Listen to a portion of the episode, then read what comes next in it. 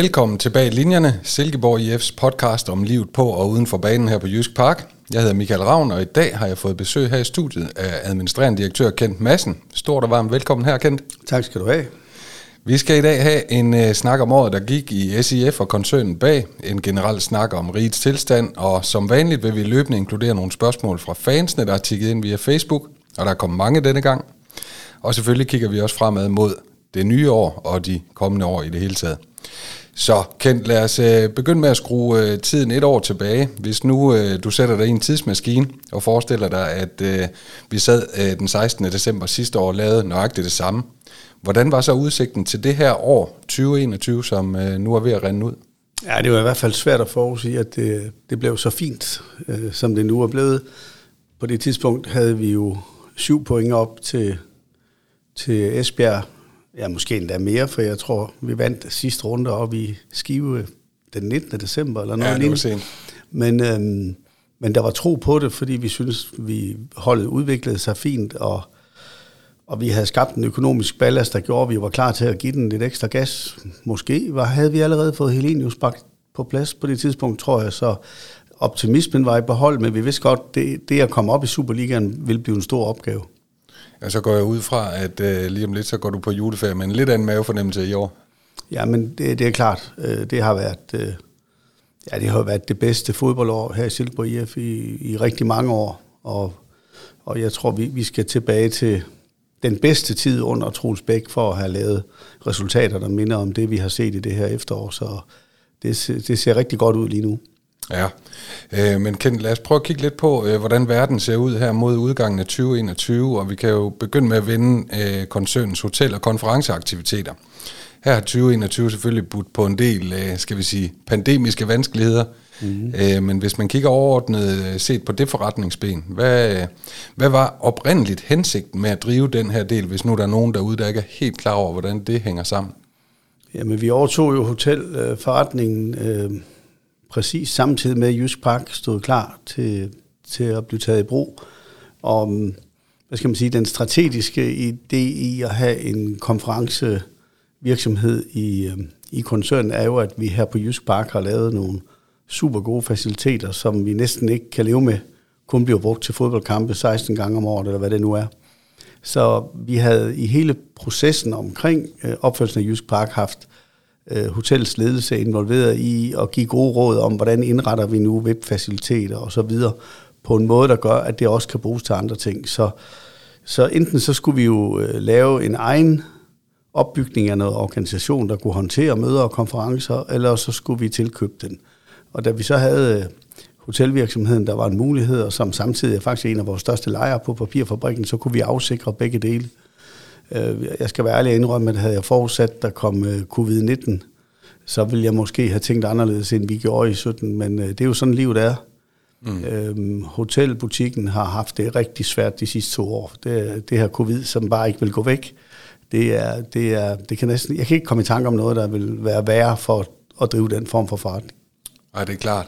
Øh, men hvis man så kigger i det lidt bredere perspektiv og siger, jamen det er så ved at være fire et halvt år. Øh, hvad er det så for nogle tegninger, det trods alt har givet med de her hotel- og konferenceaktiviteter, hvis man hypotetisk set øh, filtrerer covid-19 fra? Ja, men der skal man tilbage og kigge på perioden før, før ja. covid, altså i 2019, hvor vi for alvor havde fået løbet det i gang. Der aflejede det dels masser af aktivitet her på Jysk Park, men faktisk også en rigtig pæn øh, lejeindtægt til til fodboldselskabet, fordi vi fik brugt faciliteterne til andre ting.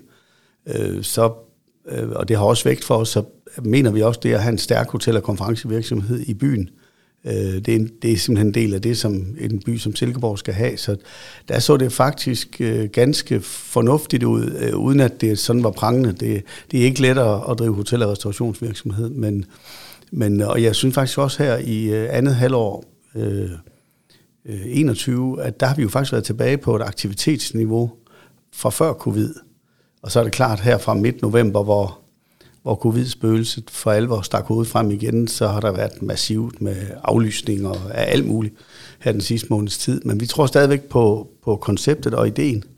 Men, øh, men det er klart lige nu med ja, over 8.000 daglige smittede, og folk er bekymrede for alting, jamen så er jeg da urolig på, hvor lang tid skal det her være, hvad, skal det vare? Øh, men, men altså, hotelaktiviteten er ikke, det er ikke noget, vi ligger søvnløs om natten på. Vi har styr på det. Vi får, vi får et klart bedre resultat for 21, end vi havde i 20. øh, og vi får, tror jeg, øh, helt sikkert et bedre resultat igen i 22. Så vi er på rette spor, men øh, vi vil gerne snart øh, tilbage til normal så det tror jeg, vi er mange, der gerne vil, også dem, der ikke driver hotel. Ja, det er vi ikke. Det er vi nok ikke alene om. Øh, som du siger, det var et vigtigt element øh, i hele den daglige drift af Jysk Park, også at man kunne fylde ud på den måde. Hvis du igen kigger bagud over de fire og et halvt år, der er gået siden øh, vi flyttede ind her, hvordan er det så lykkedes med alle de samlede tanker og planer og Jysk Park og hele det her nye stadion, der var så længe undervejs? Hvordan har det været?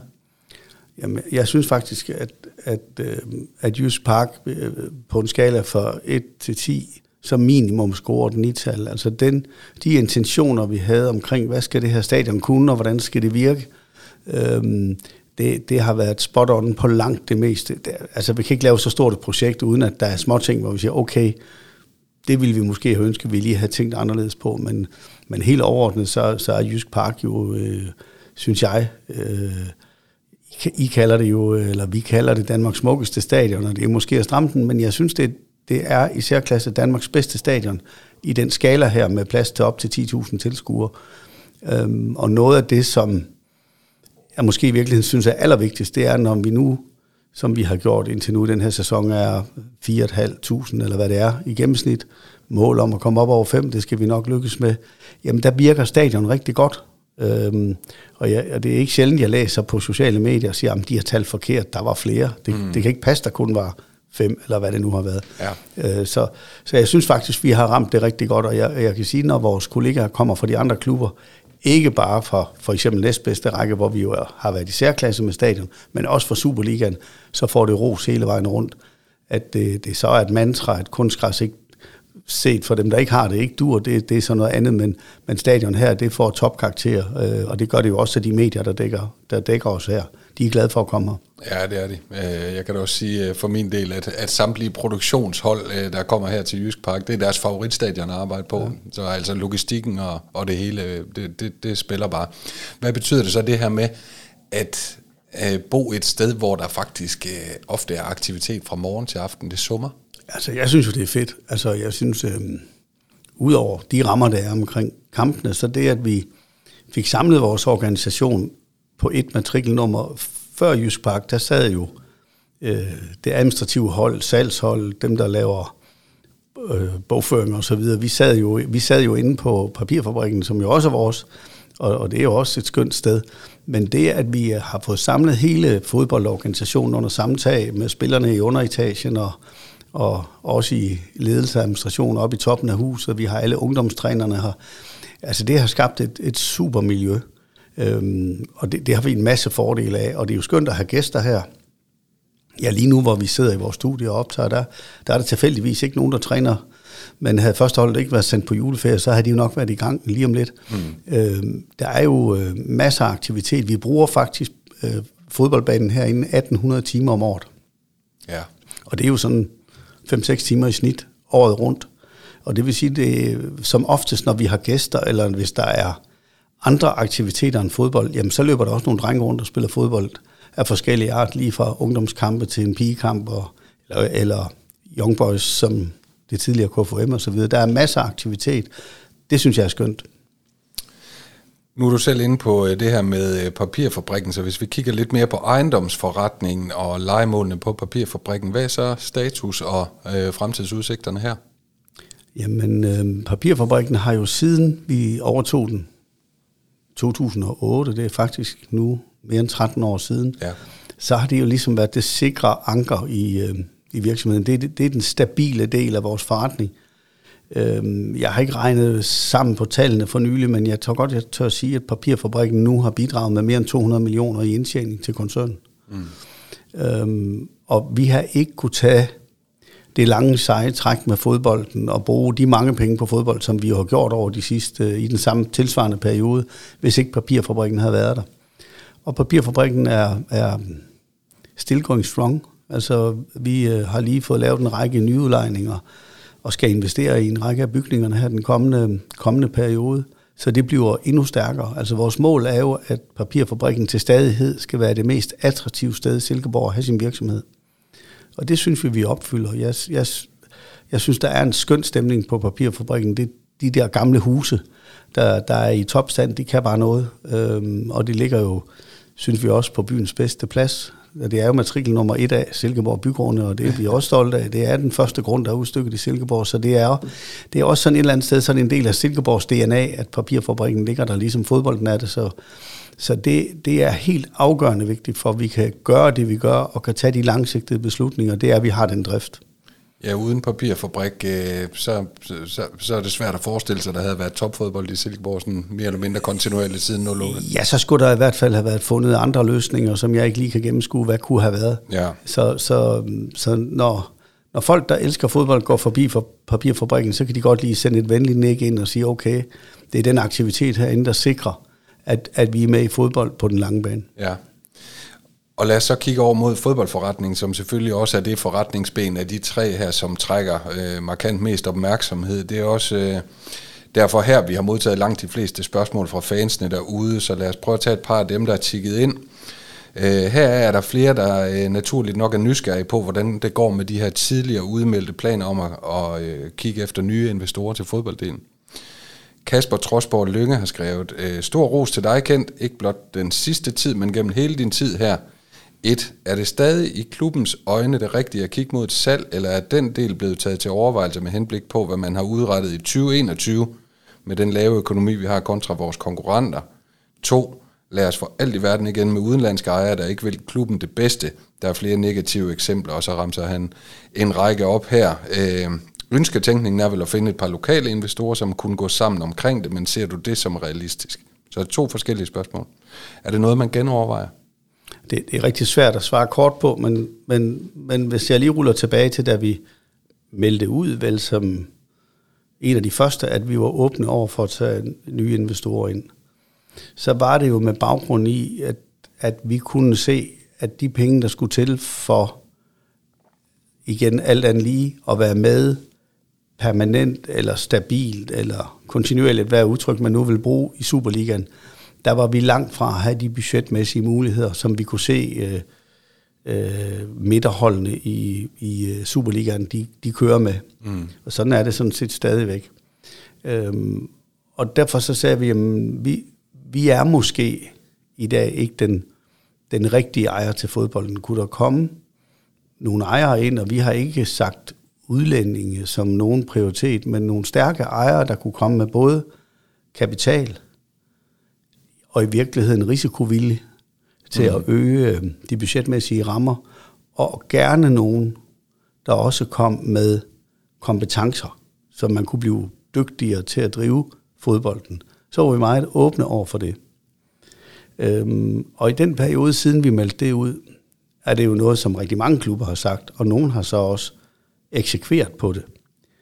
Øhm, og, og, og der er vel sket øh, i, i den her 3-4 års periode, hvad det nu er, øh, flere ting. Øh, det ene er, at, øh, at vi jo faktisk positivt har haft en meget god periode forretningsmæssigt. Øh, man kan vel godt argumentere for, at transferindtægter i årene 18, 19, 20, specielt de tre år, måske samlet set har kommet med den samme kapitalindsprøjtning, som man måske kunne forestille sig en ny investor kom med. Ja. Så vi har på den måde gjort det stærkere øh, end, øh, altså in-house, om man vil, af ja. egen kraft. Det andet er, at jeg har jo også jagtet, øh, eller vi har jagtet de overtagelser, der er sket af, af danske klubber, og uden at skal gå ned i de enkelte, så kan man sige, det det er noget blandet. Ja. Og, og måske også en lille smule broget noget af det, der sker.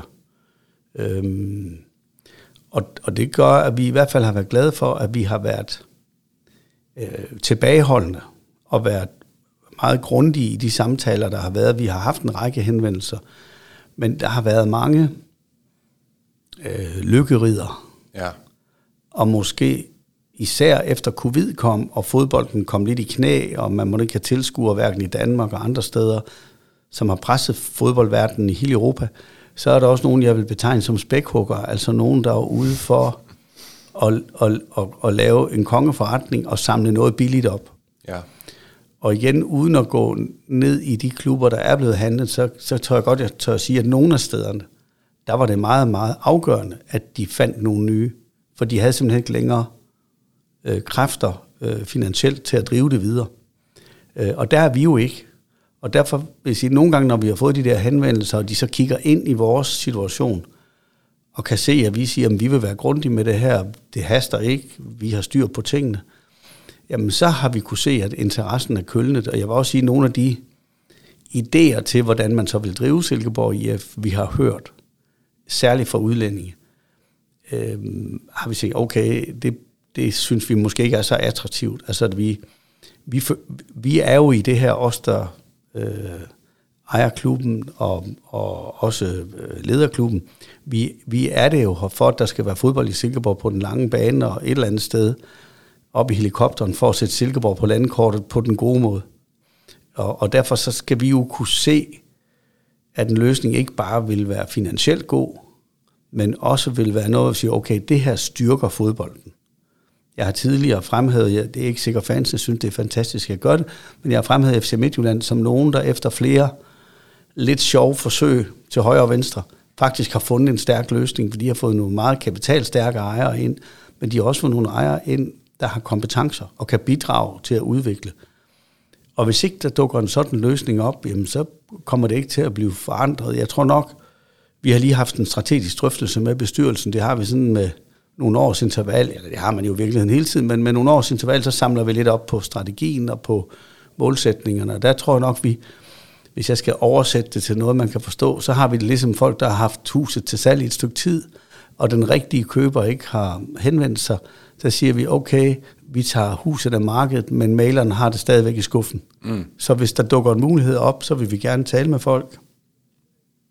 Ligesom spørgeren her, så så jeg jo også gerne nogle lokalt baserede investorer, der havde Silkeborg hjerte med i det, men dem har vi ikke lige kunne, kunne se. Altså, man skal, man skal være opmærksom på, at det er ganske mange penge, der skal til, hvis man vil konkurrere på Superliga-niveau.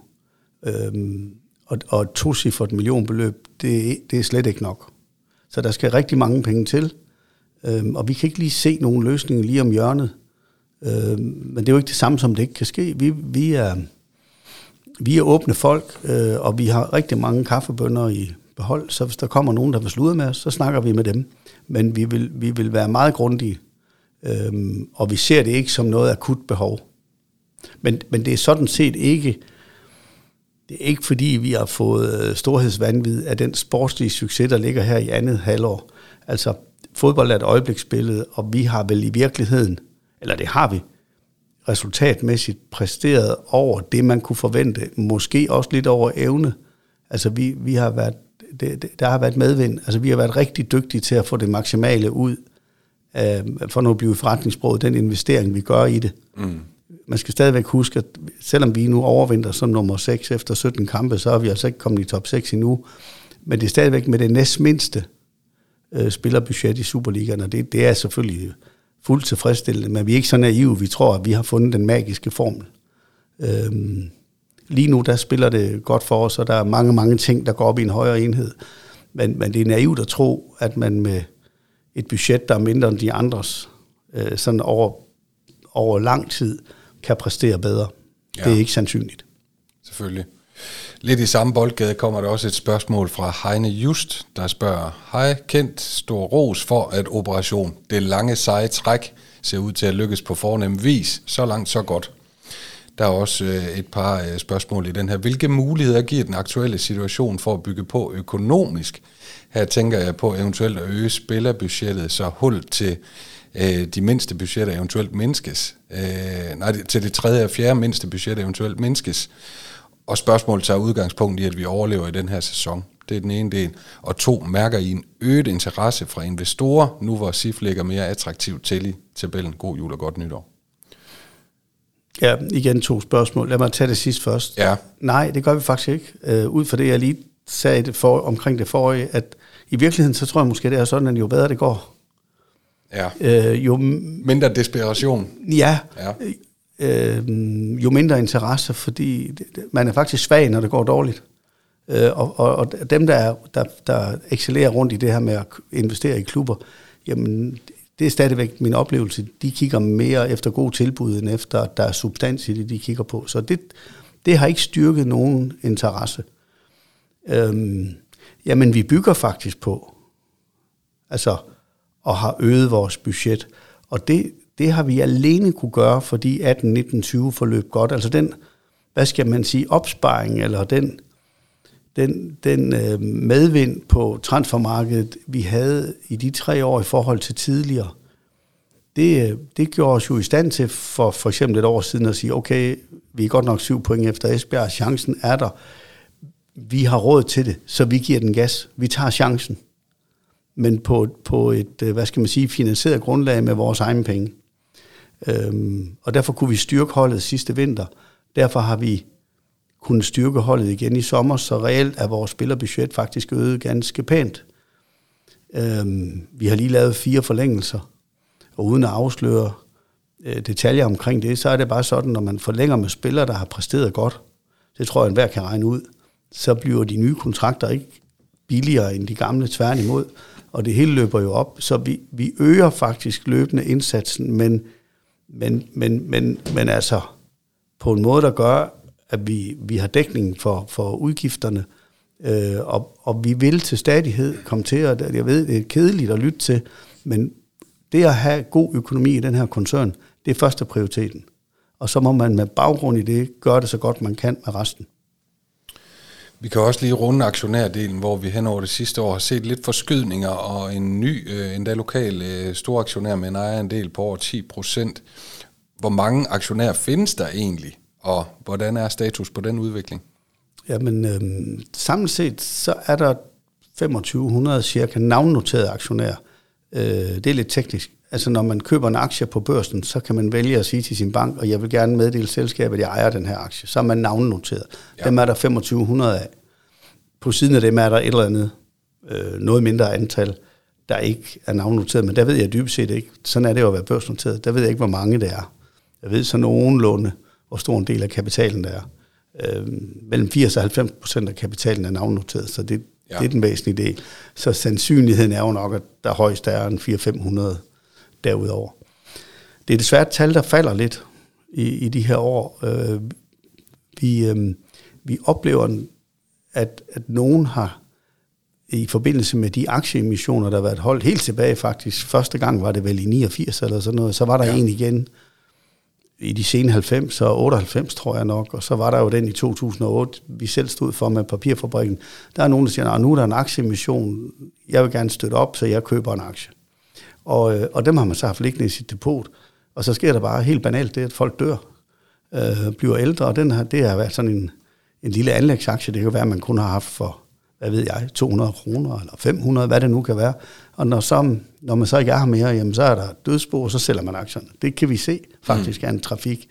Og en eller anden mærkelig grund, så er det åbenbart ikke super attraktivt for nye unge investorer at, at være medejer af deres fodboldklub. Vi vil rigtig gerne have flere små investorer med. Og så er det jo øh, så er det rigtigt, der er sket lidt i kredsen af de største aktionærer, og her snakker vi de sådan største 20-25 stykker. Og, øhm, og det, det, det er helt klart en, øhm, en, øh, hvad skal man sige, en udfordring, vi, vi øhm, har været opmærksom på i ledelsen, at vi, vi har nogle aktionærer, der har løftet eller ejet aktierne igennem rigtig mange år, og hvor, øhm, øh, hvor dåbsattesterne måske begynder at være lidt guldnede, Øh, og de måske også synes, nu har de taget deres tur. Det kan være, at de har haft aktierne i 10 eller 15 år. Øh, og derfor har det været et, et, et øh, klart ønske, at, øh, at vi kunne finde nogle øh, lidt yngre, øh, kapitalstærke folk, der har råd til at eje aktierne i lang tid, der vil løfte nogen ud, så vi, kan man sige, den eksisterende ejerkreds øh, gennemfører en slags generationsskifte. Og der er vel... Øh, dem, man læser om i avisen, er jo, hvis nogen ejer mere end 5 procent, og så ikke længere gør det, men der ligger jo også i, i det lige under. En del aktionærer, der har mange aktier, og der har vi vel fået løftet en håndfuld ud. Der er helt primært på grund af alder, øh, som det, altså i hvert fald det primære argument, har ønsket at sælge deres aktier. Mm. Og der er det så lykkes at, at få nye ind herunder øh, Niels Dahl Nielsen, som du nævner, som vi er rigtig glade for, som vi kender godt.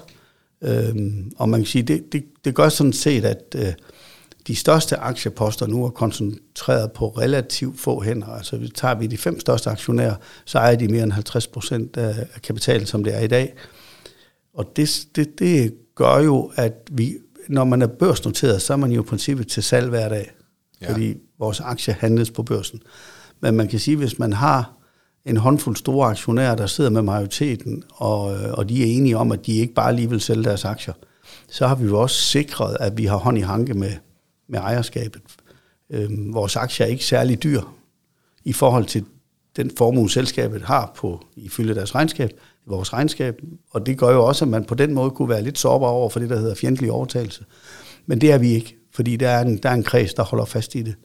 Så det, øhm, det er sådan set det er, en, det er en klart forbedret situation, der er skabt over det sidste år, halvandet med det her. Hvorfor vil du gerne have flere aktionærer? Hvad, hvad betyder det at have mange? Jo, men, Om så de er små? Jamen det er jo fordi, jeg oplever, øhm, jeg oplever jo, at de små aktionærer øhm, bliver ambassadører for Silkeborg IF. Ja. Og vi havde jo øh, noget, vi faktisk ikke har gjort før. Vi, vi måtte, eller ikke måtte, det lyder forkert. Vi valgte at holde et, øh, et aktionærmøde her i, det var vel oktober, tror jeg. Ja. Fordi vi to år i træk til generalforsamlingen på grund af covid ikke kunne servere noget mad.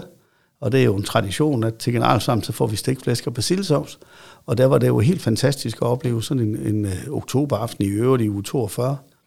En mandag aften, og vi havde 375 mennesker, der var interesseret i at komme og høre lidt om, hvad der foregik i, i, i forretningen og, og, og hygge sig sammen. Og vi oplever et, et, et fællesskab, og, men, men jeg, vi er jo glade for dem, der kommer der. Men jeg vil også sige, når jeg kigger ud over forsamlingen, så, så kunne jeg jo godt se, at det var ikke et problem, vi holdt det i uge 42. For der var ikke så mange med hjemmeboende børn.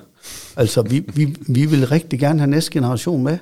Så, så jeg kan kun opfordre til, hvis øh, man har pensionsdepot eller noget lignende, øh, køb en aktie, øh, deltage i debatten omkring selskabet, kom til generalforsamlingen, stil de drilske spørgsmål. Øh, så kunne vi, kunne vi få 500 unge aktionærer, og med unge i den her forbindelse, mener jeg målgruppen fra, man nu er gammel nok til at investere i aktier, så op til 50 for eksempel. Ja. Jeg tror gennemsnitsalderen, øh, og det er der ikke noget galt med, men jeg tror gennemsnitsalderen i aktionærkredsen, den er tættere på 70 end 50. Ja. Og det vil vi godt have ændret på. Ja. Apropos det her lange seje træk og øh, snakken om strategi, du selv var inde på lige før, og en siger også den langsigtede strategi, der ser ud til at bære frugt, i hvert fald lige nu. Hvad er status på udviklingen af, af en ny strategi i koncernen? Udover Jamen, det her med, med potentielle nye investorer osv., som du er inde på. Jamen, vi, vi har jo, vi, med nogle års interval, så øh, igen, bestyrelsen er jo hele tiden opmærksom på strategien, men med nogle års interval, så, så sætter man lige tid af til, nu, nu drøfter vi det ikke at lave en ny strategi, men at sige, okay, er der noget, der skal justeres ind? Ja. Øh, og vi plejer at køre nogle intervaller på en 4-5 år, hvor vi sætter nogle målsætninger op. Og, og vi lige nu kører vi efter noget, der hedder Vision 2022.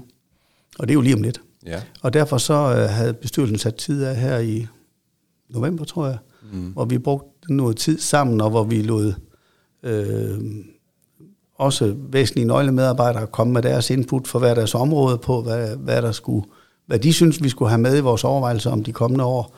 Og det er der, så, der er så lavet nogle bullet points, som vi her den kommende måneds tid eller to får, får mm, udformet til at komme med noget, jeg tror kommer til at hedde Vision 2026.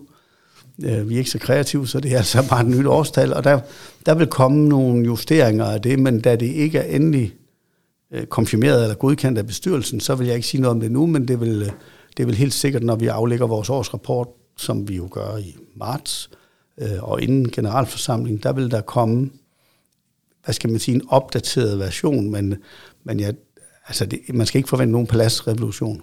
Altså, det bliver sådan mere det samme, men der er også nogle ting, hvor vi siger, hmm, er det realistisk, det her, skal vi have justeret lidt på det ene og det andet, men det, det vi vil melde noget ud på, tænker jeg, i forbindelse med årsrapporten kommer til marts. Ja.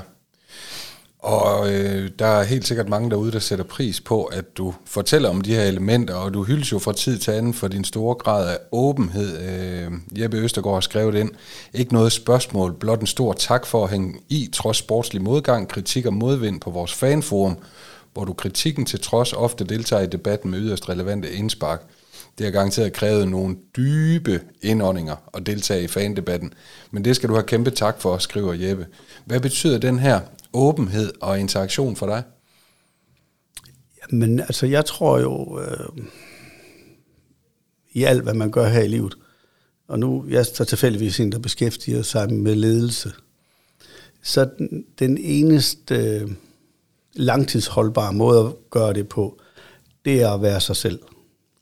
Altså folk, der forsøger i deres lederjob at påtage sig en anden rolle, de har læst om, kunne være den rigtige, det holder ikke. Altså det, det er jo ikke at være skuespiller og lave ledelse. Og jeg, jeg gør øh, tingene på den måde, jeg synes om, og jeg, og jeg er i bund og grund åben og, og vil rigtig gerne øh, diskutere. Også i tider, hvor og dem har der været mange af, hvor, hvor, hvor det ikke er gået så godt som nu, når ellers det foregår i en ordentlig tone. Øhm, fordi nogle gange så, det der med dybe indåndinger, jamen det er egentlig ikke rigtigt. Altså jeg, jeg, jeg forstår fuldstændig, hvad det er, der gør, når der kommer frustration. Fordi man, når man er fan, så elsker man sit fodboldhold, og man, man håber jo så inderligt, at det skal gå godt.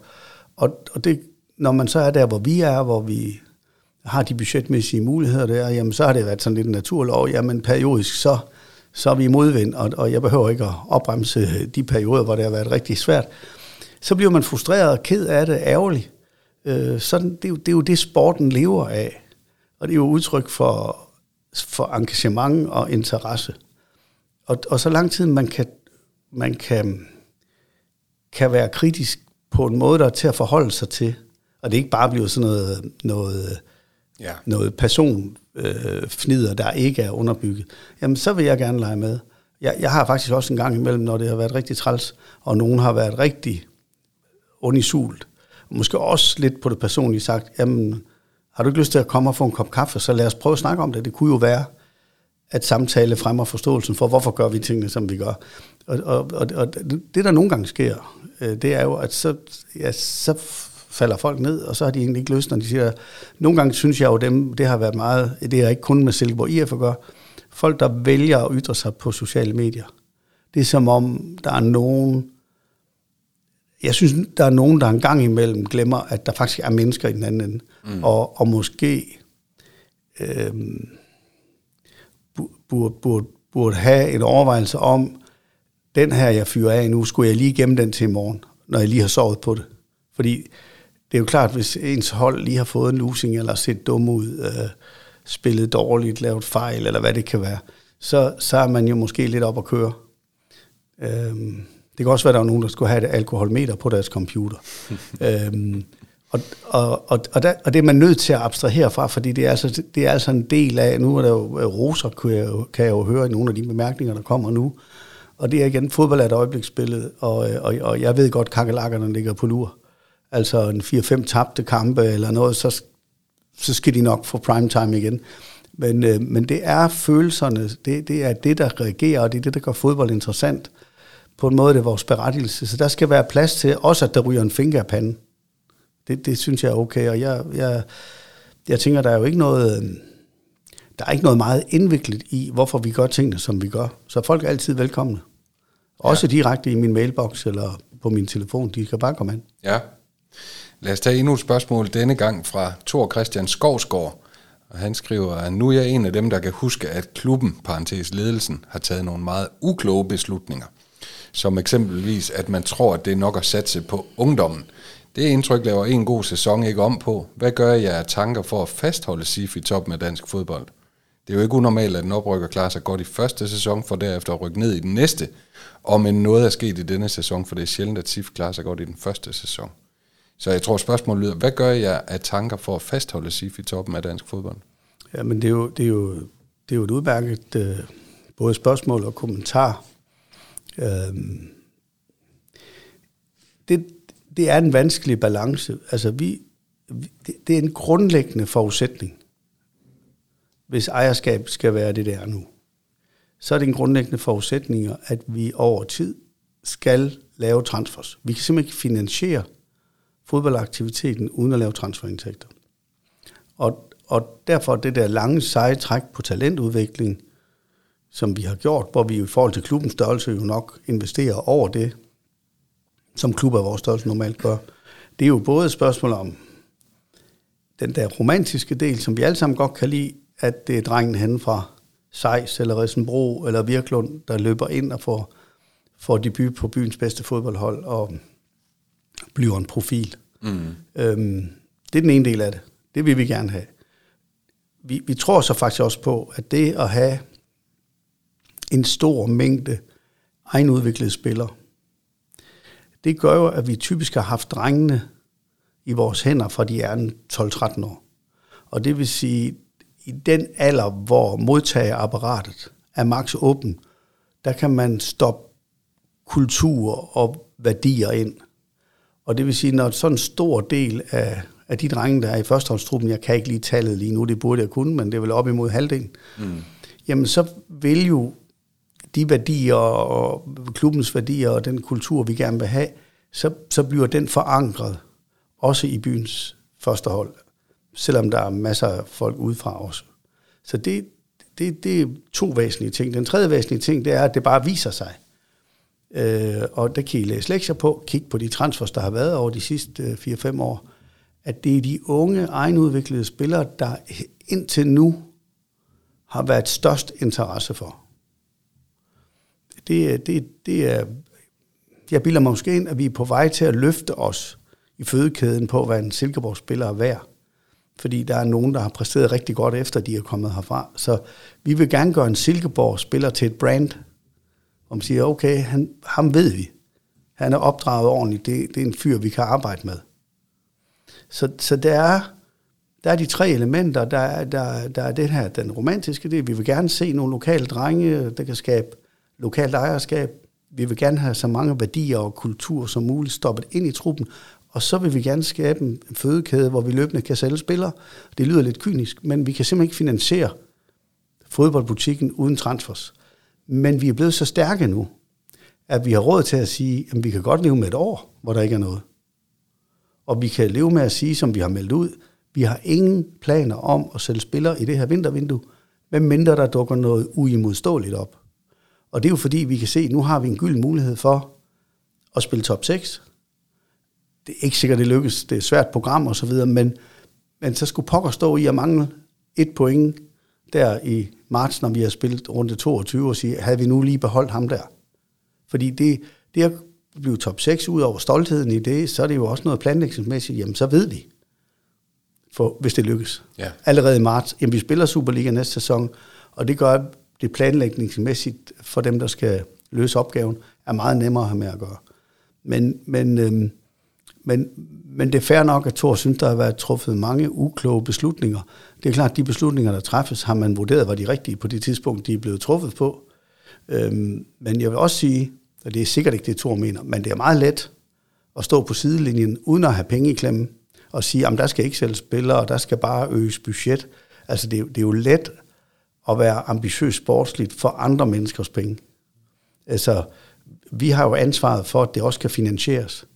Og det er ikke bare noget, der går godt i et år eller to, men vi skal være der på den lange bane.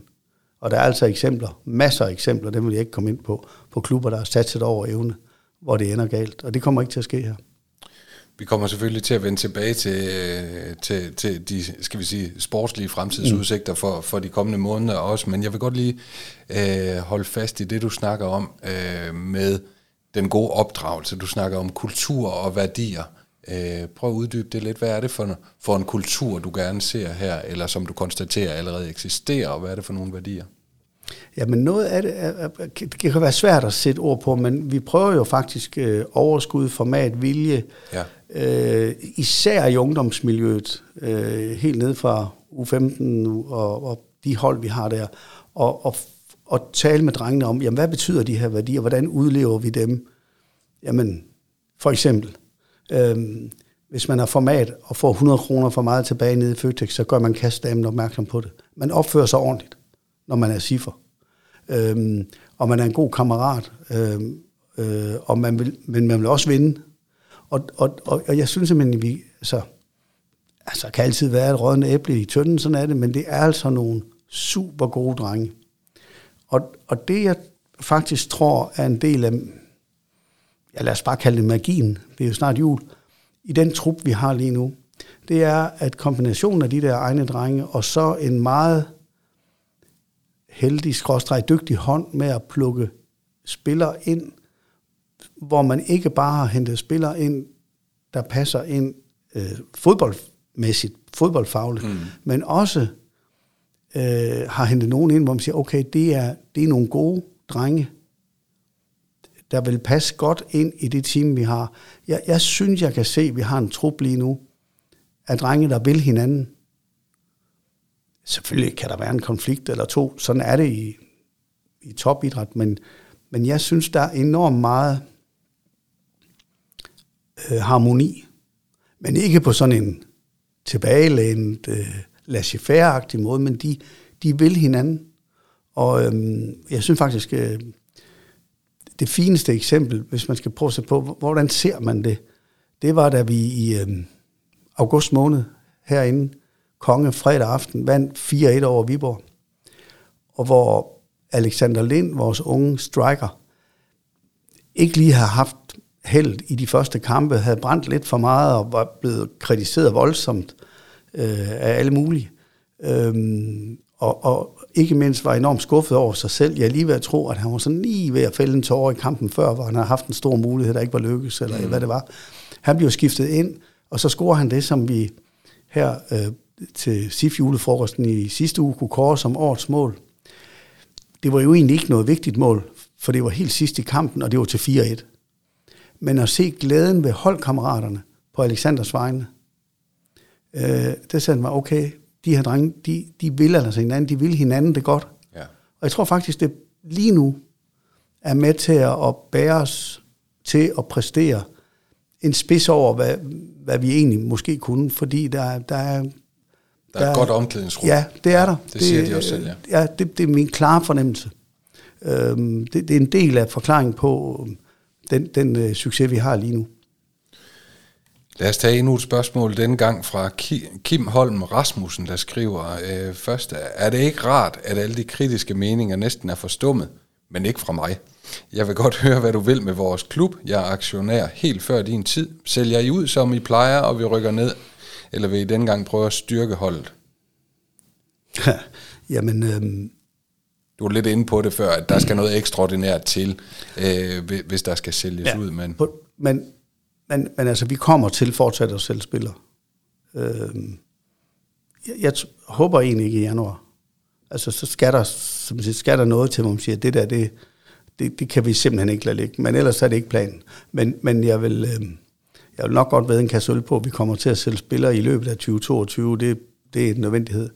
Øh, og det er ikke kun en nødvendighed, det er en nødvendighed for at finansiere øh, fodboldprojektet, men det er også en nødvendighed for at få unge, talentfulde spillere til at skrive lange kontrakter, som det vi lige har set, hvor vi får for, for, forlænget, det er jo, at, at når den gode mulighed opstår, hvor pengene er rigtige for klubben, og klubben er den rigtige for spilleren, og, og de vilkår, der er, hvis ikke vi der øh, er konstruktive, og det betyder jo ikke, at så siger vi, at vi bare skal lade fem gå på en gang, men det, hvis ikke vi er imødekommende der, så bliver det meget vanskeligere at få dem til at lave lange, lange kontrakter med os. Mm. Det er simpelthen en del af det, er en del af det spil, der, der foregår. Vi har jo øhm, desværre enkelte gange været så presset i forhold til vigtige forlængelser, at vi har været nødt til i enkelte tilfælde at indgå nogle aftaler om ja, det, man kalder frikøbsklausuler, eller aftaler om ja. øh, noget, vi, vi dybest set helst vil være foruden, men hvor vi, øh, hvor vi sådan har synes, det er pest eller kolera. Øhm, og det har der været nogle eksempler på, og dem kender folk godt, så behøver ikke gå ind i. Mm. Det vil vi jo meget, meget nødig gøre. Lige nu er det, er det faktisk helt fantastisk, at der har vi en komplet trup, hvor der ikke findes øh, særlige aftaler. Men det er jo ikke det samme, som vi ikke har sagt. Prøv lige at høre, du skal ikke være nervøs for at lave en lang kontrakt med Silkeborg uden klausul. Fordi når den store mulighed kommer, så er vi også en klub, der har brug for løbende og sælge spillere, så skal din tur nok komme. Så man er nødt til at afbalancere det, men, øh, men det der med at gøre, som vi plejer, jamen, vi, vi kommer til at sælge, øh, sælge spillere. Jeg kunne, jeg kunne godt tænke mig, det, og det, det har jeg faktisk en, en teori om kommer til at ske øh, på den kortere bane, at vi også kommer til at sælge spillere, vi ikke nødvendigvis har haft i ungdomssetuppet, altså også for penge, der kan mærkes. Jeg, jeg synes jo, der er enormt meget, øh, mange af de profiler, vi har nu, som jo, jo faktisk ikke er egenudviklet. Øh, fans og godt folk og sponsorer har lige kåret Nikolaj Wallis til årets spiller i SIF, og han er, han er jo han er jo en helt særlig støbning. Han har faktisk ikke været på akademi. Han spillede Danmarks serie fodbold i Skovs Hoved, blev spottet og kom til, til Roskilde, og blev spottet og kom til Silkeborg, og er nu en profil på vores hold. Han er jo et eksempel. Øhm, men vi, vi har jo også en række andre, der, der præsterer for vores hold lige nu, som ikke er fodboldopdraget her. Så det, det tænker jeg kommer til at ske. Det har manglet lidt, det element. Ja. Øh, vi kan lige nappe et, et spørgsmål i samme boldgade fra Brian Mortensen, der skriver, kære kendt, den øgede opmærksomhed på blandt andet VHS, altså Valis, Helenius og Sebastian. Grundet de gode resultater leder tankerne hen på forretningsstrategien i SIF. Hvad skal der til for, at du siger noget ekstraordinært? Det, det er måske svært at komme ind på, men hvad skal der til for, at du sælger ud af guld? Og lad det være sagt, at vi er mange, der håber på den jyske konservatisme og et komplet dødt transfervindue. Tak for en fed sæson, indtil ja. står der også. Jamen selv tak. Jamen, ja, det, vi har jo kredset rundt om ja. det. Altså, I får mig jo ikke til at sige, at sætte prisskilte på. Det vil jeg jo sige, det er en, det er en øh, meget stor sportsaktivitet blandt agenter. Ja. Det er, at vi sætter prisskilte på. Og det gør vi ikke. Vi, vi, vi, vi siger ikke til en agent, øh, de har jo alle sammen agenter, stort set. Øhm, det, det, er, det er kommet for at blive. Øhm, og de kunne godt tænke sig, at vi sagde, at hvis der kommer et bud på, nu siger jeg bare et eksempel, 2 millioner euro, så lader I ham der gå, ikke? Så det vil vi ikke forholde os til. Vi kigger på det, der kommer, når det kommer. Ja. Og det er ret irriterende for agenterne, fordi hvis man vil sætte pris på, så det jeg forestiller mig, som sker i virkelighedens verden, det er, at de har sådan en mappe. Så siger de, når vil lige høre, hvad vi har i prisklassen 0 til 5 millioner, og 5 til 10, og så gør man sine fodboldspillere til en vare, øh, der kan købes. Øhm, og det gør vi ikke til agenternes store fortrydelse. Vi har lige oplevet det med et par spillere, de vil godt have, til, have til at sige, jamen hvad skal der så til? Det ved vi ikke. Det er jo, øh, altså, det er jo ikke ligegyldigt heller, hvad det er for nogle klubber, der henvender sig. Vi ved jo godt, at når West Ham fra Premier League henvender sig på en spiller, som det skete for et års tid siden, jamen så er potentialet i at få en transfer, der har en vis størrelse, jo større, end hvis det er Volo Inga. Ja. Altså sådan er det jo. Ja. Og derfor vil vi netop ikke gøre det der. Det må komme an på situationen. Og vi har jo oplevet, for eksempel i tilfældet Alves, at, at virkeligheden bare har overhalet, hvad man kunne tro kunne ske.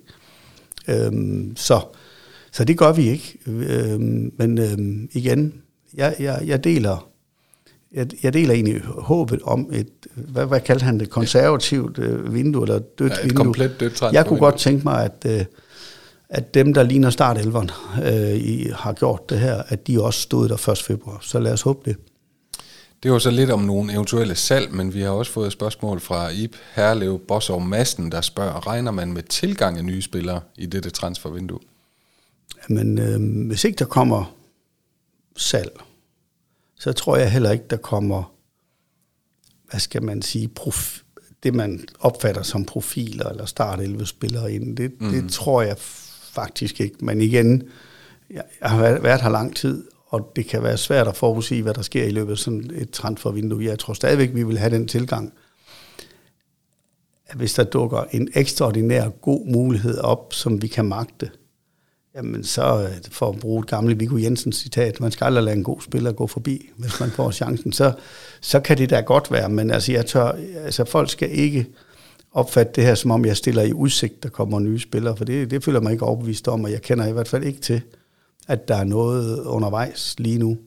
Så, mm, men der, derfor kan det godt være, at vi, vi har faktisk antalsmæssigt temmelig mange spillere. Det kan jo godt være, at der skal trimmes lidt. Og hvis man trimmer, jamen, så kan det jo også give muligheden for at få en spiller ind, som måske ikke er en start 11 spiller, men en, hvor man siger, okay, mm, den er den spiller, eller den er den position, kunne der måske komme et salg på på et senere tidspunkt. Så det er godt at have fødekæden klar. Øh, lige nu er, er Sonne jo et eksempel på sådan en beslutning. Sonne blev ikke hentet ind til startelveren. det har han så haft de sidste par kampe, fordi nu mm. opstod der øh, desværre for Gustav Dahl noget, noget hovedskade, der gjorde, at der var plads til en ny mand. Og så har han jo bare taget den ja. og gjort det rigtig fint. Øh, jeg mener også om, at øh, da Rasmus Carstensen fik, fik startpladsen på højre bak, så var det fordi Svend Krone fik rødt kort. Ja. Og så, så skulle han spille, og så har han ikke set sig tilbage i siden. Altså, vi, vi tænker meget i, og taler meget med stykker om, at prøve at tænke længere frem ja. på de enkelte positioner. Har vi, har vi nogen inden, der kan afløse? Og derfor kan man godt se os øh, hente spillere, hvor folk siger, hvad, hvad vil de det for? Mm. Øhm, men det kan godt være spillere, der måske ikke her nu er tænkt som nogen, der skal starte inden, men hvor vi siger, okay, der er et potentiale, Øhm, det var faktisk sådan, der var tænkt med Vessam Abu Ali, og der er rigtig mange forhold, der gjorde det ikke rigtig lykkes. Så blev sådan ting så hentet i AGF, og han er jo også en, som vi håber og tror bliver fremtidens mand. Ja. Øhm, det er jo ikke sådan, at vi har forestillet os, at han slår Wallis, for han kan godt spille den position, eller Helenius af lige med det første. Men det kan være, at han kan blive udviklet under Kent Nielsens vinger til at være klar, når det bliver hans tur. Han skulle da ikke være den første. Det er det. Ja. ja. Øh, Daniel Terkelsen har også budt ind og spørger, øh, det har vi været inde på, prioriteterne i vinterens transfervindue, men han, han kommer også lidt ind på det her, du selv snakker om med at eventuelt at trimme. Er der planer om at luge lidt ud i truppen, så next gen talenterne bliver bragt tættere på spilletid? Her tænkes der særligt på Anders Dahl, Oscar Fuglsang, Frederik Carstensen, Pelle Madsen osv. Ja, men jeg vil ikke gå ind i, Nej, i, i den der navnelej. Men, men, men det numeriske antal men, i truppen? Ja, det, det er pænt højt. Og, og det kan godt være, at vi kommer til at se, at, at hvis vi kan finde den rigtige løsning, at vi leger en spiller eller to ud, øhm, for netop at give dem spilletid i en rigtig liga. Ikke at reserveligaen ikke er en rigtig liga, men det er mm. bare på en eller anden måde, så bliver det noget andet. Ja. Øhm, men, og, men det, der skal være det er faktisk ikke så let det her, fordi vi skal jo tro på, at spillerens udvikling bliver styrket af det. Fordi det bliver ikke penge, der kan betale noget. Altså hvis man leger en spiller ud øh, til en lavere rangerende klub, mm. som det jo ofte er, det er næppe FCK, der vil lege en spiller, vi ikke øh, lige ser i vores øh, start 11, eller de, blandt de bedste 16, så er det typisk første division, det kan også være måske et tophold i anden division, så skal man jo kigge på, jamen, hvordan spiller den klub? Spiller de på en måde, der minder om det, vi gerne vil? Mm. Er, vi, er vi overbevist om, at spilleren vil blive prioriteret det sted, han kommer hen? Eller siger vi, at han er, vi, vi, vi tror faktisk på, at han er bedre af at træne sammen med vores gode spillere og spille på vores reserveliga. Nogle af dem måske også på U19, hvis de opfylder alderskravet. Så det, det, er en svær, det er en svær balance, men men vi er, vi er et pænt antal spillere, og jeg, jeg kunne godt forestille mig, at øh, det er i hvert fald noget, vi kredser om, uden der er noget konkret på vej. Ja. At en spiller eller to. Vi bliver ikke, vi bliver ikke sådan en, øh, vi bliver ikke sådan en light version af FC Midtjylland, hvor vi har 15 spillere på kontrakt, vi egentlig ikke lige skal bruge nu. Nej. Det har vores økonomi ikke til. Øhm, og jeg tror jo, det er noget, der bliver sat en prop i, men det er en helt anden diskussion. Jeg mm. tror, det kommer til at stoppe den trafik, i hvert fald i den udstrækning. Men man kunne godt forestille sig en trimning, hvis vi kan finde de rigtige løsninger, og det er jo, det er jo stykker så udpin. Ja. Så øh, tager vi det lidt længere lys på, Kent, øh, og tager et spørgsmål, der er kommet ind fra Jesper Johannesen, der spørger, hvor ser du SIF om fem år? Jamen, øh, jeg håber, på, at vi om fem år kan sige, endelig at vi lykkes med flere sæsoner i træk og være stabilt i Superligaen. Hvis jeg skal være sådan rigtig med, med nu, nu bliver der sagt håb, gjorde det ikke det? Eller blev det sagt, hvordan hvor, jeg hvor ser, ser det? du? Jamen, med det vi har i gang lige nu, uden at blive sådan en jubeloptimist, jamen, mm. så, så synes jeg måske, der er en færre chance for, at vi i den femårsperiode har prøvet i hvert fald at spille mesterskabsslutspil, og hvis man skal være sådan super optimistisk, så kunne det jo også være, at vi i den femårsperiode for første gang siden Zaragoza i 2001 har prøvet noget europæisk. Det synes jeg jo kunne være fantastisk at prøve igen. Det er bare en eller anden form for krydderi, ja. som kunne være sjovt at prøve. Altså det, øh, det, det, det synes jeg vil være voldsomt ambitiøst og en kæmpe præstation, men, men jeg synes jo ikke, det ser helt umuligt ud, hvis vi kan holde sammen på det Altså lige nu, jeg tror simpelthen, øh, vi lige nu, vi høster lidt på det lange seje træk, der er det med kultur og værdier, jeg talte om før. Den der lille styrkelse af det finansielle, vi har lagt ind, der gør, at man kunne hente lidt mere. Og så har vi, så har vi øh, i tredje forsøg faktisk sikret os, at det er Ken Nielsen, der er cheftræner. Når jeg siger det på den måde, så er det, fordi vi faktisk to gange tidligere, da vi lavede aftalen med ham, godt kunne se, at han kunne passe til os. Ja. Øhm, og da vi tog beslutningen om Ken Nielsen, skal, skal man jo også huske, at det var med et års leveringstid, fordi han skulle lige have en ny ankel. Ja. Øhm, han kom med PostNord. Øh, det kan du sige. Han, han, øhm, han, Ken Nielsen er på en eller anden måde designet til en klub, synes vi, i, i, der hvor vi er. Fordi han, øhm, vi vil med jævne mellemrum have modgang. Det har vi også haft under Ken Nielsen, især i starten. Men han er den samme. Øhm, han står op hver dag, arbejder målrettet på næste kamp, og han kan, han kan skille øh, res, øh, han kan skille resultaterne af fra, fra, i forhold til præstation, proces, hvor vi er på vej hen. Og, og det, det, det er et godt match. Det, det, det har han også selv sagt, så det, ja. det er jeg helt enig i. Vi har et setup lige nu, der virker, og som, som øhm, og vi har, vi har forholdsvis lange aftaler, både med spillerne, der er i truppen, men også med cheftræneren. Så jeg vil ikke blive voldsomt overrasket, hvis vi under Kent Nielsens ledelse kommer til at se nogle resultater, der, der gør, at vi får top 6 placeringer, og måske endnu mere ambitiøst kommer til at spille et eller andet europæisk. Ja. I uh, corporate language tales der ofte om must-win battles, og hvis du så igen tager de her lidt mere strategiske briller på, hvad er så de vigtigste must-win battles uh, i den uh, for eksempel femårige periode, som, uh, som Jesper spurgte ind til her? Men det, den, som jeg lige sagde før, det er, at vi er stabilt i Superligaen. Jeg, jeg tror også på, at vi er en klub, der, der skal opretholde det, der er blevet en central del af vores DNA, at vi, øhm, vi satser på ungdom og talentudvikling, og finder den der rigtige balance mellem det at have øh, voksne spillere, som måske også er en del af forklaringen lige nu. Øhm, øh, og, og så er vi... Øh, og så, og så skal vi ikke lade os man skal ikke blive så euforisk, man ikke holder styr på pengekassen. Jeg tror simpelthen, dem, de klubber, der klarer sig godt på den lange, de holder fast i det. Så, så det er det, øh, tror jeg egentlig øh, først og fremmest. Men så vil jeg også tilføje en anden ting, det er, at, at det som, hvad skal man sige, er måden, som SIF gerne vil spille på, som vi måske har haft god succes med en årrække at få implementeret på, de, på ungdomsholdene, mm der, der er det som om det hele lige nu går op i en højere enhed. Vi er jo, øh, uden det skal misforstås overhovedet, sådan lidt mini-Barcelona. Altså det, at, det, at man som klub får, får, øh, får en identitet. Ja, rent spillemæssigt. Øh, ja, ja, og man kan sige, okay, det, det, det er øh, det er SIF, der spiller i dag. Øh, og, det, og nogen holder mere af noget andet, mere fysisk, men vi kan jo se, rigtig mange har sympati for, at vi spiller det her øh, tekniske spil med masser af afleveringer. Jeg sidder jo nogle gange med hjertet helt op i halsen, når man skal have 4-5 afleveringer nede i eget felt.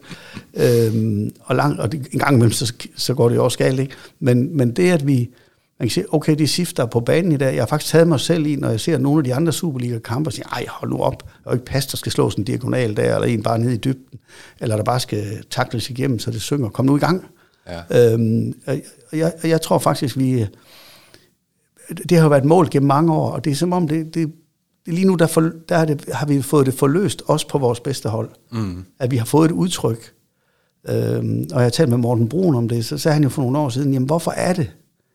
Hvorfor er det, jeg skal holde med Silkeborg, udover at jeg kommer herfra? Hvad er det, der, der gør, at Silkeborg gør en forskel, ja. når de spiller Superliga? Og det, det synes jeg faktisk, vi gør lige nu.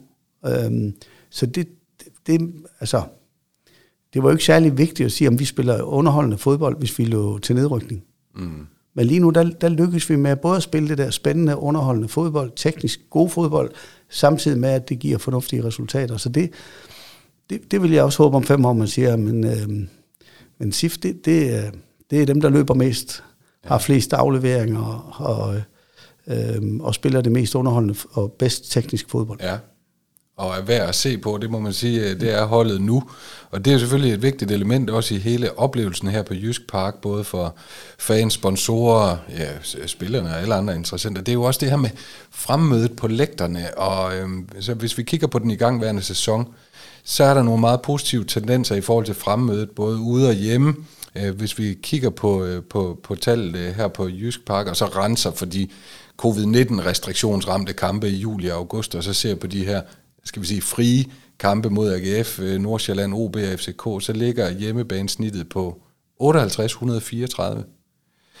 Hvad er din kommentar til det, og øh, hvordan øh, skal vi sørge for, at den positive udvikling fortsætter, så vi løfter bunden? Du sagde også selv, at ja, vi skal være over de her 5.000. Jamen, det, det er faktisk på samme måde som det sportslige. Det er det lange seje træk. Det er øh, at arbejde målrettet og ihærdigt på det. Det er klart, at det hjælper jo, når holdet præsterer godt. Og det ja. giver sig selv, ja. at, at det hjælper. Men, øh, men, men jeg, jeg synes faktisk, når man en gang imellem har fokuseret på, øh, nogle medier har fokuseret på, at Silkeborg har dårlige tilskuertal, så er det simpelthen ikke rigtigt.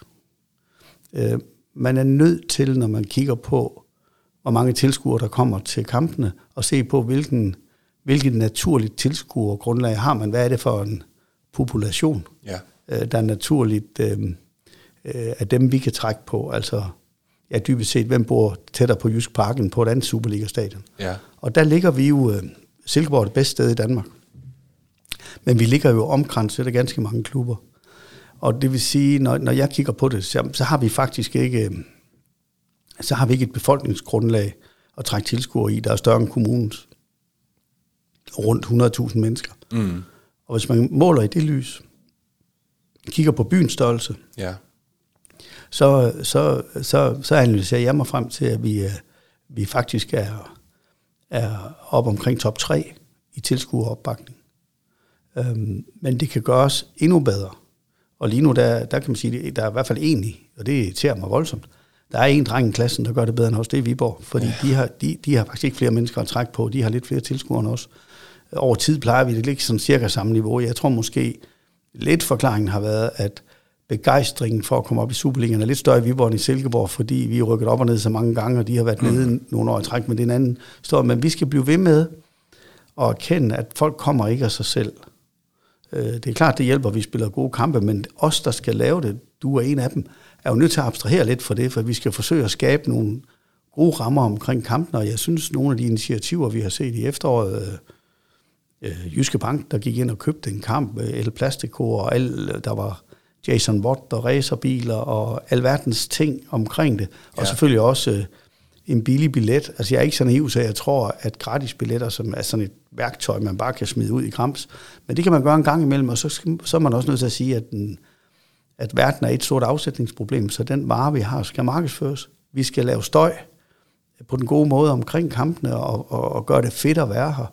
Jeg synes jo også her til den sidste øh, hjemmekamp i, øh, i efteråret, hvor vi havde, vi havde stort telt, selvom det var november, og live musik, og flæskesteg, sandwich og gløk og hvad der ellers var. Altså det at skabe nogle, det har vi klart vilje til at skabe aktiviteter omkring øh, ja. kampene, og folk kan allerede begynde at glæde sig, for vi kommer til at give den maks gas. Og, og den slags initiativer skal vi blive ved med, og vi skal blive ved med at forsøge at lægge på den samlede oplevelse. Øhm, og og vi, skal, vi skal lykkes med, og, og det, det kan, uden at løfte sløret for Vision 26, vi skal have det gennemsnitlige hjemmebane tilskuertal op på 5.000. Og det vil sige, at hvis vi lykkes med det, ja, så, kan vi, så vil vi gerne have 5,5 eller 6, men, men så er det faktisk ret ambitiøst. Ja. Og, og det vil være, det vil bringe os i dansk særklasse i forhold til population, og det, det er man jo nødt til at have med, tænker jeg. Selvfølgelig. Ja, og, og det giver jo netop, som du var inde på tidligere, en helt særlig oplevelse, når vi runder de der 4500 ja, der sker bare noget. Det virker mm. bare fyldt. Øh, ja. Øh, Allan Nørgaard har også stillet et interessant spørgsmål og skriver, Hej kendt, hvordan er det at arbejde i en virksomhed, hvor omverdenen ikke måler jeres succes på økonomien, men næsten udelukkende på weekendens kampe, den her meget dynamiske, skal vi sige, kontante afregning. Hvordan arbejder du med det kortsigtede Øh, versus det langsigtede fokus? Jamen, ja, jeg tror jo, hvis man falder i den fælde, som leder af sådan en butik her, at man, man opsøger rygklapperi og læflen, og, og bare satser ensidigt hårdt sportsligt, så er det, at man kan bringe en klub i ufør. Man er nødt til at abstrahere. Jeg er også, vi er også nødt til i øjeblikket at abstrahere for alt det her ros. Og ikke blive for selvfede og alt det, altså de ting, der godt kan følge med. Ikke? Øhm, vi er nødt til at sige, at det vi grundlæggende tror på, er den rigtige model for at drive den her klub, det gør vi både når det regner og sner, ja. og solen skinner. Øh, holder det lange lys på, gør de samme ting, øh, tager det lange seje træk, og så prøver vi at abstrahere lidt, for det selvfølgelig, øh, jeg forstår godt spørgsmålet, så det kan godt være frustrerende. Mm. Øh, det kan godt være frustrerende at, og, og, og, og vil være en af de klubber, det kan vi vel godt lidt ubeskedet sige, der, der har en forretningsmæssig øh, opbygning, der gør, at vi præsterer bedre end de fleste. Og så oplever det, folk flindrende ligeglade med. øh, men, men og, og det er bare en præmis. Altså, jeg, jeg forstår det jo ikke. Jeg forstår ikke, at man ikke er skarp nok til at kan se, at det, der sikrer, at vi er her, og kan blive ved med at satse, det er, at man har orden i penalhuset og styr på økonomien, øh, og ikke zigzagger ud og ind. Men hvis ikke man kan se det, øh, så er der ikke noget at gøre ved det. Så må jeg også en gang sige, okay, det er bare det er, det er en præmis, det er sådan set flindrende ligegyldigt, der er overskud til generalforsamling, hvis vi ligger til nedrykning for Superligaen for eksempel. Det, mm. det, altså det er man nødt til at leve med. Øh, for, for når vi tænker, okay, det var et godt spillersalg, nu kan vi se, hvordan vi finansierer forretningen næste år, så folk siger, jamen idioter, kan de da ikke se, ham skal vi ikke af med. Og, og det er jo ikke kun, og nu skal vi ikke misforstås, at fans ikke ved lige så meget som, som dygtige forretningsfolk, men jeg møder det jo også, når jeg taler med ledere i virksomheder, sponsorvirksomheder. Jeg, ja. jeg vil ikke hænge nogen ud, men jeg har mødt med en øh, omkring Sankt Hans eller sådan noget, der i juni måned i hvert fald, og og hvor vi snakker om oprykningen, og så sagde han, at nu er I rykket op igen, og nu må I i hvert fald øh, øh, styrke det, og I må ikke sælge nogen. Jamen, siger, jeg kan sige med sikkerhed, for det, kunne jeg, det vidste jeg på det tidspunkt, vi kommer til at sælge Magnus Madsen. Jamen, så er det jo håbløst, sagde. I har ikke en chance, så har vi jo allerede rykket ud. Øh, han, han medgiver sig nu, at det er ikke sikkert, han får ret. Ja, heldigvis. Øh, så lad os tage det sidste spørgsmål udefra i den her omgang. Det er Thor Broberg, der måske ikke ligefrem stiller et spørgsmål, men i stedet, øh, jeg faktisk både på fanforum og på Facebook-siden har skrevet øh, sådan, ja, et decideret heldekvad om din, din ledelse. Jeg ved godt, du nok er lidt for, for jysk til at lade dig sådan rive rigtig med, men, men Thor giver 6 øh, ud af 6 stjerner, øh, for, og det her det er så en kraftig opsummering, og forlænge det stærke samarbejde med cheftræneren, at talentafdelingen er helt i top, at drive papirfabrikken som en økonomisk hovedkrans puls over, at resultaterne på banen starter på ledelsesgangen, at der er skabt en smittende og positiv aura omkring klubben, og at man fremtidssikrer strategien ved at forlænge med såvel cheftræner som profiler. Alt det ros kan du måske knap holde ud, men hvis vi kigger bagud og så siger, at der er jo i år faktisk gået, øh, ja hvad bliver det? Hvor mange år siden øh, du overtog ledelsen af forretningen? Det vel, Jamen, øh... jeg blev formand i to, faktisk. Ja. Dengang vi lavede den der ja, såkaldte Så, så det er omkring 20 år, ikke? Og i, i 8, øh, da vi lavede hvad skal man sige, forretningen om til også at omfatte ja. ejerskabet af papirfabrikken, og det blev noget større butik, øh, der skiftede jeg så formandskabskætten ud med ja. at blive administrerende direktør. Så, ja. Men så omkring min, 20 år, ikke? Jo. Øh, altså hvis du kigger tilbage på de her øh, omkring 20 år øh, under din ledelse, har den, har den samlede koncern så nogensinde i den, øh, i, i den tid været i en bedre forfatning end lige nu? Øh, nej, det har vi ikke. Altså det, det, fordi vi, vi, vi har jo nogle år faktisk haft stærk økonomi og fået styr på den del af det. Men det, at vi, så, vi på siden af det så lige nu også får, får hvad kan man sige, de sportslige ja. øh, resultater. Så den cocktail er god. Men men det, som jeg tror, og det, han er jo en flink mand, Thor, og, og, men, men man kan sige, det, når vi lykkes nu, og nu træder jeg lige et skridt væk fra det, der sker ind på fodboldbanen, og træner og spiller, ja. så tror jeg faktisk også, det er fordi, at vi, der er en gruppe nøglemedarbejdere, der, i hele taget en medarbejdergruppe, der knokler år efter år. Rigtig, rigtig mange har jo været her i, i lang tid. Og, og man skal også huske, at direktionen i det her foretagende er et makkerpar. Øhm, min, øh, min gode kollega, vores økonomidirektør Claus Christensen, har en, en rigtig stor aktie i, at, at de her de ting, de lykkes. Øhm, jeg har nogle gange så sagt til ham, du, du kan sagtens, for du, du står der bagved, det er ikke dig, der, hvis der ringer en journalist, der siger han, øh, ring til Kent Madsen, han skal ikke have noget klinket. Så siger jeg, så det er mig, der får alle tæsk, når det ikke går så godt. Øh, øh, så siger han, jamen du får også rosen, når det så går godt, og det er han jo ret i. Øh, men men øh, vi, vi er vi er, vi er et markerpar, der har været her sammen. Claus og jeg har været fælles direktion siden 8 og kender hinanden på godt og ondt. Og så, så prøver vi altså på at være, være bevidste om, at vi til alle de enkelte stole i virksomheden prøver på at finde nogle dygtige medarbejdere til lige præcis deres felt. Så øh, i virkeligheden så tænker jeg, at, at det er ikke, altså virksomhedsdrift er ikke så svært. En bestyrelse skal lægge en strategi, så skal de sørge for at ansætte en direktion, der tror, at de kan drive virksomheden. Og som direktion i en virksomhed, der er det vigtigste måske dybest set ikke, hvad man kan selv, men evnen til at få gode folk på de enkelte pladser. Og det er måske også noget af det, der lige nu er med til at gøre det lykkes. Vi er styrket på nogle områder. Ja, Stykker har været sportschef et stykke tid, men han er blevet klart dygtigere i jobbet. Mm. Øh, ikke at han var udygtig, men han var ny og skulle lære det, og vi har også øh, vi har også styrket hans muligheder for at agere som sportschef ved at give ham en fuldtids talentchef.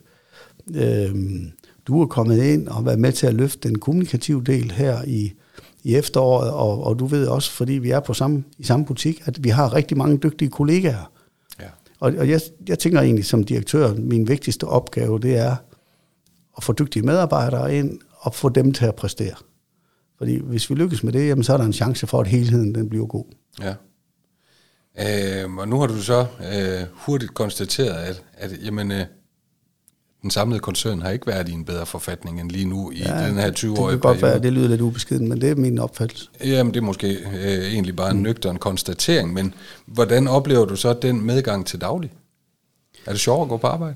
Jamen, det er det jo klart. Altså, øh, selvom jeg siger, at man abstraherer fra det, øh, når det går op og ned, så, så selvfølgelig påvirker det en og ens humør. Øh, men, men jeg, jeg tror også, at, at øh, erfaringen gør, at man er opmærksom på, at succes er en flygtig ting. Og øhm, jeg tror godt, jeg kan et eller andet sted måske berolige folk med, der vil det gode for SIF, at med, med, med den direktion, der er nu, og med Kent Nielsen som cheftræner, så behøver de ikke være bange for, at vi mister jordforbindelsen. Nej. Hverken op i hvad skal man sige, den øverste ledelse, eller den, der skal lave den sportslige ledelse. Og det, det, det er netop derfor, nu vender jeg tilbage til Ken Nielsen, hvorfor han er så vigtig. Ja. Altså, han foreslår jo ikke, når vi har vundet en fodboldkamp, at vi tager ud og drikker os i hegnet og holder en kæmpe fest. Øh, ligesom han heller ikke øh, ligger søvnløs, hvis vi har tabt en fodbold. Vi, det er det samme.